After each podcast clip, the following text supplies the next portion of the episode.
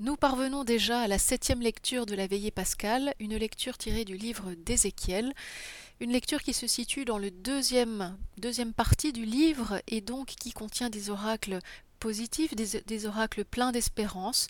Cependant, Ézéchiel est un prophète qui prêche pendant les temps les plus durs en Israël, et il faut encore découvrir en quoi consiste cette dernière prophétie que nous écoutons en préparation du mystère pascal.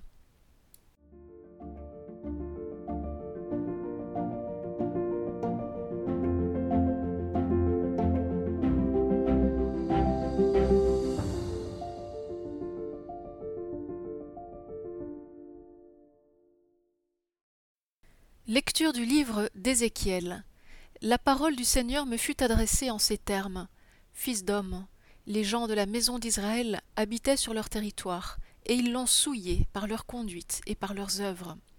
Alors j'ai déversé ma fureur sur eux, à cause du sang qu'ils ont versé dans le pays et des ordures dont ils l'ont souillé. Je les ai disséminés parmi les nations, et ils ont été dispersés dans les pays étrangers. Je les ai jugés selon leur conduite et selon leurs œuvres. Et parmi les nations où ils sont venus, ils ont profané mon saint nom, faisant dire à leur sujet C'est le peuple du Seigneur, ils sont sortis de son pays. Mais j'ai eu égard à mon saint nom, que la maison d'Israël a profané parmi les nations où elle est venue. Eh bien, dis à la maison d'Israël Ainsi parle le Seigneur Dieu. Ce n'est pas à cause de vous que j'agis de la sorte, maison d'Israël, mais c'est pour mon saint nom que vous avez profané parmi les nations où vous êtes venus. Je sanctifierai mon grand nom qui a été profané parmi les nations au milieu desquelles vous l'avez profané. Et les nations sauront que je suis le Seigneur, oracle du Seigneur Dieu, quand je ferai éclater ma sainteté à votre sujet sous leurs yeux. Alors je vous prendrai parmi les nations, je vous rassemblerai de tous les pays étrangers, je vous ramènerai vers votre sol. Je répandrai sur vous une eau pure, et vous serez purifiés. De toutes vos souillures et de toutes vos ordures, je vous purifierai. Et je vous donnerai un cœur nouveau. Je mettrai en vous un esprit nouveau. J'ôterai de votre chair le cœur de pierre, et je vous donnerai un cœur de chair. Je mettrai mon esprit en vous, et je ferai que vous marchiez selon mes lois, que vous observiez et pratiquiez mes coutumes. Vous habiterez le pays que j'ai donné à vos pères, vous serez mon peuple, et moi je serai votre Dieu. Ce texte d'Isaïe n'est pas facile pour une première approche. Ces paroles sont, fortes, sont dures. Vous avez profané mon saint nom. Encore faut-il comprendre en quoi consiste cette profanation et que va faire Dieu, comment va-t-il sanctifier son nom, qu'est-ce que cela signifie? Le texte s'ouvre avec une sorte de monologue que Dieu adresse prophète. Le prophète est comme un ami, comme un confident du Seigneur. Et il évoque une rupture. Il y a une rupture entre Dieu, entre le peuple et la terre. Donc, cela entraîne une conséquence, celle de la profanation du nom de Dieu, et puis celle de la dispersion du peuple en dehors de la terre. Le peuple a péché, le peuple, le peuple a profané le nom de Dieu, et comme châtiment, il a été dispersé en dehors de la terre. Ici, voyez clairement, il faut comprendre le contexte historique dans lequel Ézéchiel prêche. Il s'agit bien sûr de cette catastrophe nationale, la pire qu'a traversé le peuple d'Israël, lorsque, euh, au VIe siècle avant Jésus-Christ, eh bien, Israël est pris, euh, détruit par les Babyloniens, une partie de la population est exilée. Euh, Ézéchiel fait probablement partie des exilés. Ézéchiel est un prêtre et il va tenter une explication, une méditation théologique sur la catastrophe que lui et son peuple viennent de, vivre, une méditation euh, d'un point de vue euh, très sacerdotal, avec des thèmes très sacerdotaux comme le, le, thème de la profanation du nom dont on va parler, ainsi que celui de la sanctification du nom pour réparer cette profanation. La terre a été souillée, elle a été rendue impure. Qu'est-ce que cela signifie? Comment a-t-elle été rendue impure? Eh bien, Ézéchiel l'explique ainsi par des actes humains qui contredisent la loi divine. En gros, le peuple n'a pas été fidèle à la loi de Dieu. Et ces actes sont indirectement évoqués au verset suivant, au verset 18. Ils sont d'ordre moral, il s'agit, on, nous parle de sang versé, donc meurtre notamment. Ils sont aussi d'ordre cultuel. Hein, nous parle de pratiques idolâtres qui, qui, ont été commises en Israël, allant à l'encontre donc de la, de la loi que le Seigneur avait pourtant transmise depuis Moïse à son peuple. Vous voyez, je vous lis un petit extrait du livre du Deutéronome où on lit la chose suivante au, chapitre 18. Lorsque tu seras entré dans le pays que le Seigneur ton Dieu te donne, tu n'apprendras pas à commettre les mêmes abominations que ces nations-là, c'est-à-dire les nations qui vivent dans ce pays sur lequel tu viens t'installer. Il y a toute une série donc de, règles et d'observances qu'Israël est tenu d'observer. Mais comme il ne l'a pas fait, eh bien le résultat est que la terre est profanée. Les rites de purification ne suffisent pas pour rétablir le désordre, et donc Ézéchiel euh, explique qu'il a fallu exiler le peuple pour qu'il purge toutes ses fautes. Ainsi l'exil est compris comme une punition pour le péché. Alors, ce péché, je vous le disais, il est, il est listé de deux façons. On nous parle du sang versé dans le pays et on nous parle des ordures dont ils l'ont souillé, ce pays. Alors on sait que l'homicide est quelque chose qui est tout à fait euh, condamné, bien sûr, mais l'idée c'est que le sang, le sang de celui qui a été tué, profane le pays. Euh, le sang euh, pénètre dans le sol et rend impure la terre. Il y a donc un lien entre les actes de l'homme et la terre sur laquelle il vit. Et puis il y a cette, idée euh, des, ordures. Voilà, il y a des ordures qui souillent la terre. C'est un mot très particulier qui fait en fait référence à des pratiques idolâtres et notamment au sacrifice d'enfants. Voilà, une pratique interdite en Israël elles les ont fait passer par le feu pour les consumer. Ézéchiel 23, 36. Voilà une pratique déjà condamnée par Ézéchiel quelques chapitres plus haut. Donc Israël est puni, et pour cela, eh bien, il est exilé. Hein. Dieu dit, je les ai donc disséminés parmi les nations, ils ont été dispersés dans les pays étrangers, je les ai jugés selon leur conduite et selon leurs œuvres. Alors, ce résultat, le résultat de l'exil a des conséquences il a notamment des conséquences pour le nom du Seigneur, car cela entraîne, cet exil, que le nom divin est profané, c'est-à-dire qu'il est souillé, lui aussi, il est rendu impur, lui aussi, comme la terre. La terre avait été souillée par les péchés du peuple. Maintenant, le fait que le peuple soit dispersé au milieu des autres nations, donc exilé, fait que le nom de Dieu, le nom du Dieu de ce peuple dispersé, eh bien, est rendu impur, il est souillé, il est profané. Il faut bien comprendre d'abord l'importance du nom dans une culture sémitique et biblique. Le nom, c'est désigne la personne, bien sûr, mais le nom, c'est c'est pratiquement l'essence de la personne. Vous voyez, lorsque l'on entend, par exemple, dans le livre de l'Exode au chapitre 20, tu ne prononceras pas le nom du Seigneur ton Dieu à faux, hein, euh, l'idée c'est que le nom est aussi important que la personne qui le porte. Et puisque Dieu est saint, hein, son nom ne peut être que saint. Or, euh, employer le nom de Dieu pour un faux serment, cela est le plus grave des péchés, c'est une profanation du nom. Le nom, c'est quelque chose, c'est une dimension, il a une dimension dynamique. Euh, dans ce monde oriental. Euh, le, nom ne dit pas seulement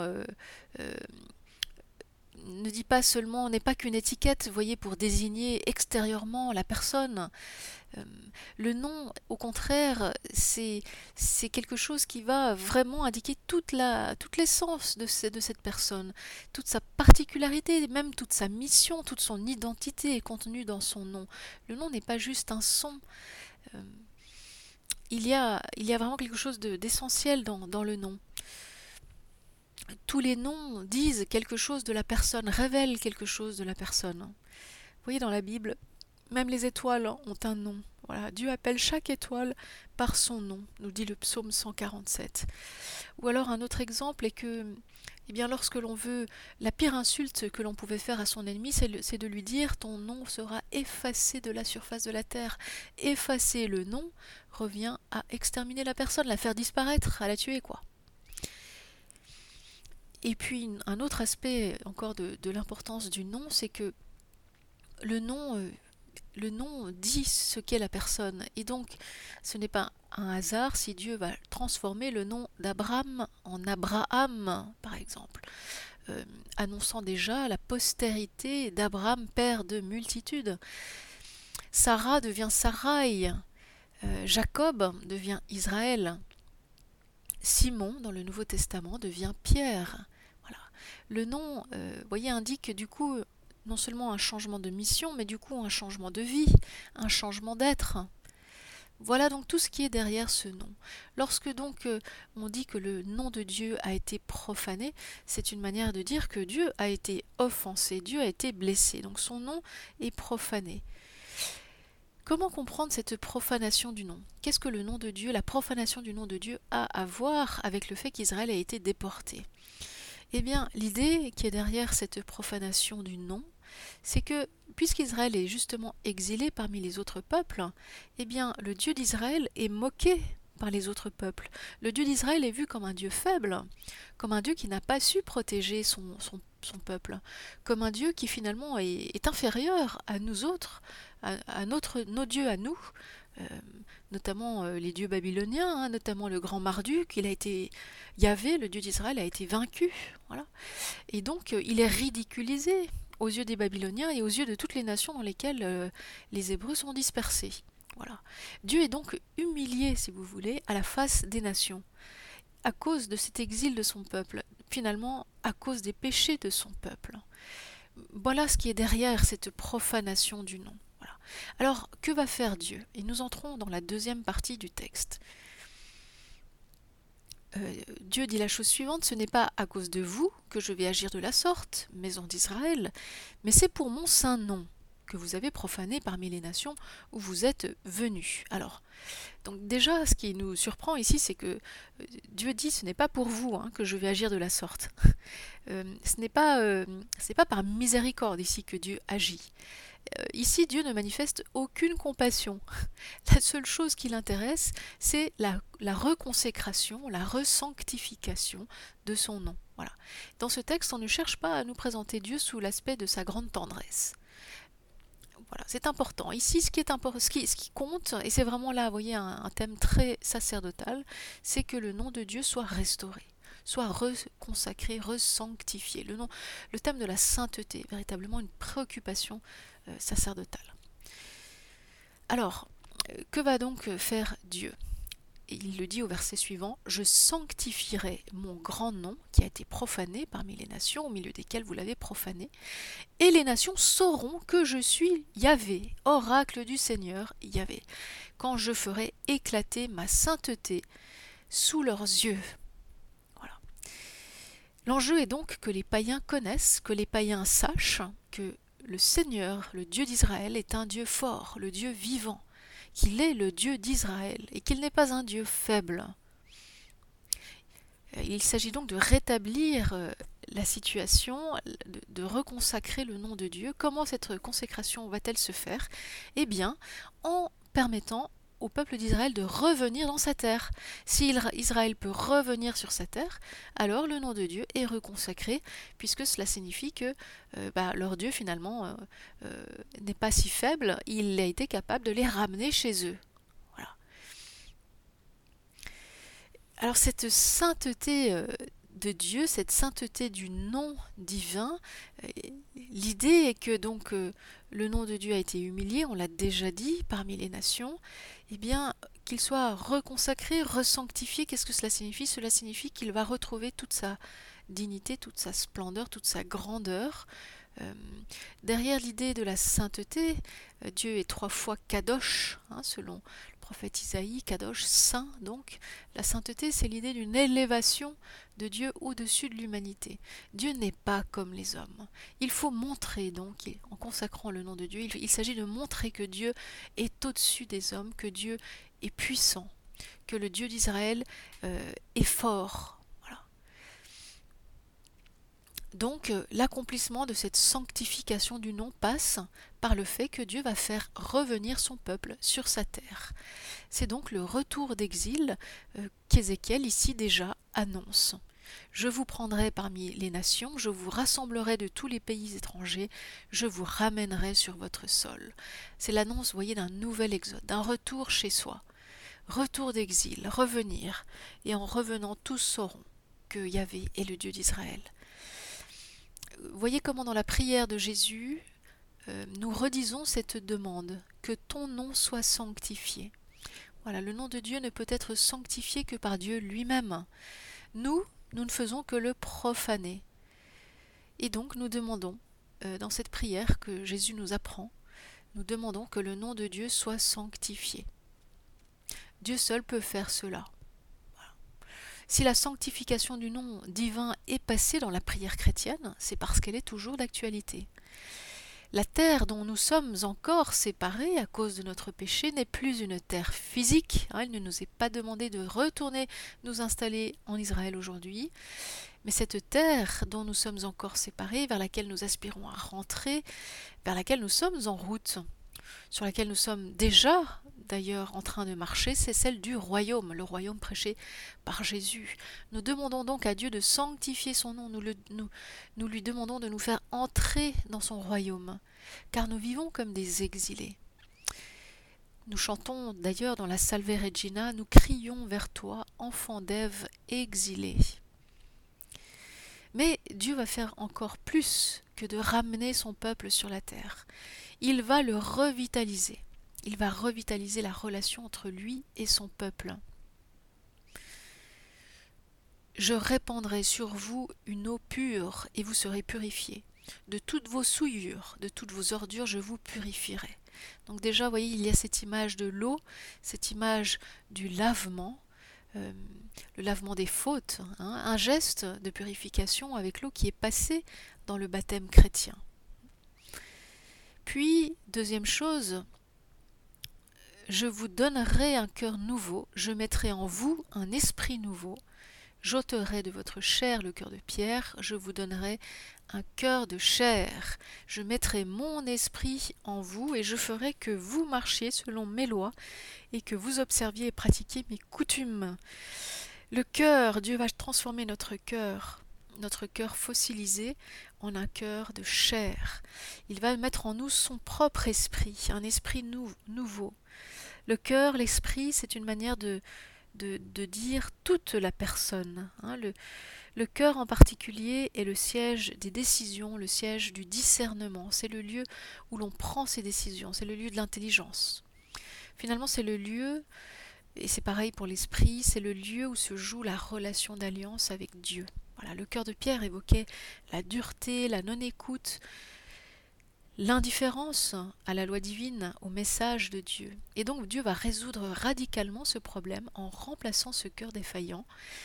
Véritablement, il nous fait, euh, il nous fait assister à une transplantation de cœur, voilà, un cœur de chair. Cet esprit nouveau, qui est l'esprit même de Dieu, euh, est donné pour donner, pour vivifier, voyez, pour donner la vie. Euh, dans le livre de la Genèse au chapitre 2, déjà Dieu modelait l'homme avec la glaise du sol et il souffla dans ses narines une haleine, un souffle, un esprit, littéralement, un esprit de vie. Et alors l'humain devint un être vivant. Donc nous sommes traversés par l'esprit de Dieu qui vit, qui nous traverse, hein, la respiration qui, est, incessante dans l'homme, hein, eh bien c'est ce souffle de Dieu qui nous habite. Nous avons le souffle de Dieu en nous. Eh bien Ézéchiel parlait donc de ce même souffle qui vient euh, nous vivifier. Et voyez, ce souffle nous rend capable de marcher selon les lois de Dieu, de pratiquer les coutumes de Dieu. L'homme n'en est définitivement pas capable par ses propres forces, mais Dieu le rend apte à lui être fidèle. D'ailleurs, avec l'exil, euh, une telle expérience euh, euh, de la souffrance, comprise comme le châtiment pour des péchés, hein, une telle prise de conscience pour le propre péché, le péché commis. Israël sait désormais, avec cette tragique expérience, qu'il n'est pas capable de se sauver lui-même. Il comprend que le salut est un don absolument gratuit l'homme ne saurait, le mériter ou y contribuer par ses propres efforts seulement. Et c'est cela que nous donne à lire Ézéchiel. Je vous donnerai mon esprit. Hein. Dieu est l'auteur de tout ce qui se passe ici. Dieu va nous purifier, Dieu va donner son esprit, Dieu va transformer notre cœur. Euh, voilà. Dieu nous rend finalement capables de vivre en alliance avec lui. Et voyez, c'est la dernière phrase de ce texte, Vous serez mon peuple et moi je serai votre Dieu. Petit refrain d'alliance euh, qui scande tout l'Ancien Testament. Vous serez mon peuple, moi je serai votre Dieu. L'idée c'est, celle d'une appartenance mutuelle. Nous sommes à lui, il est notre Dieu. Voilà. Et donc le, nom de Dieu sera sanctifié, puisque euh, tous sauront désormais qu'Israël est rentré chez lui. Eh bien, nous achevons ce parcours à travers les sept lectures de la veillée pascale en ayant accompli hein, tout, un, une, tout, un, chemin euh, depuis le livre de la Genèse euh, jusqu'ici au livre d'Ézéchiel. Nous sommes maintenant à la porte euh, du Nouveau Testament euh, avec l'idée donc d'une sainteté de Dieu qui est rétablie, un nom de Dieu qui est reconsacré, euh, l'idée avec l'idée d'un cœur nouveau, avec l'idée d'un esprit nouveau qui nous habite, avec l'idée aussi d'une purification par l'eau, tous ces gestes, tous toutes ces images euh, nous parlent déjà du baptême chrétien qui peut prendre toute sa place et qui de fait la prend dans la liturgie même de la veillée pascale, puisqu'en général c'est là que l'on célèbre les baptêmes, eh bien euh, tous ces gestes euh, voilà, sont préparés dans l'Ancien Testament et peuvent maintenant véritablement se réaliser, s'accomplir et acquièrent une dimension toute particulière dans le Christ, nous franchissons désormais la barrière, la frontière entre l'Ancien et, le Nouveau Testament. Christ va ressusciter. C'est vers ce mystère que ces sept lectures nous ont orientés.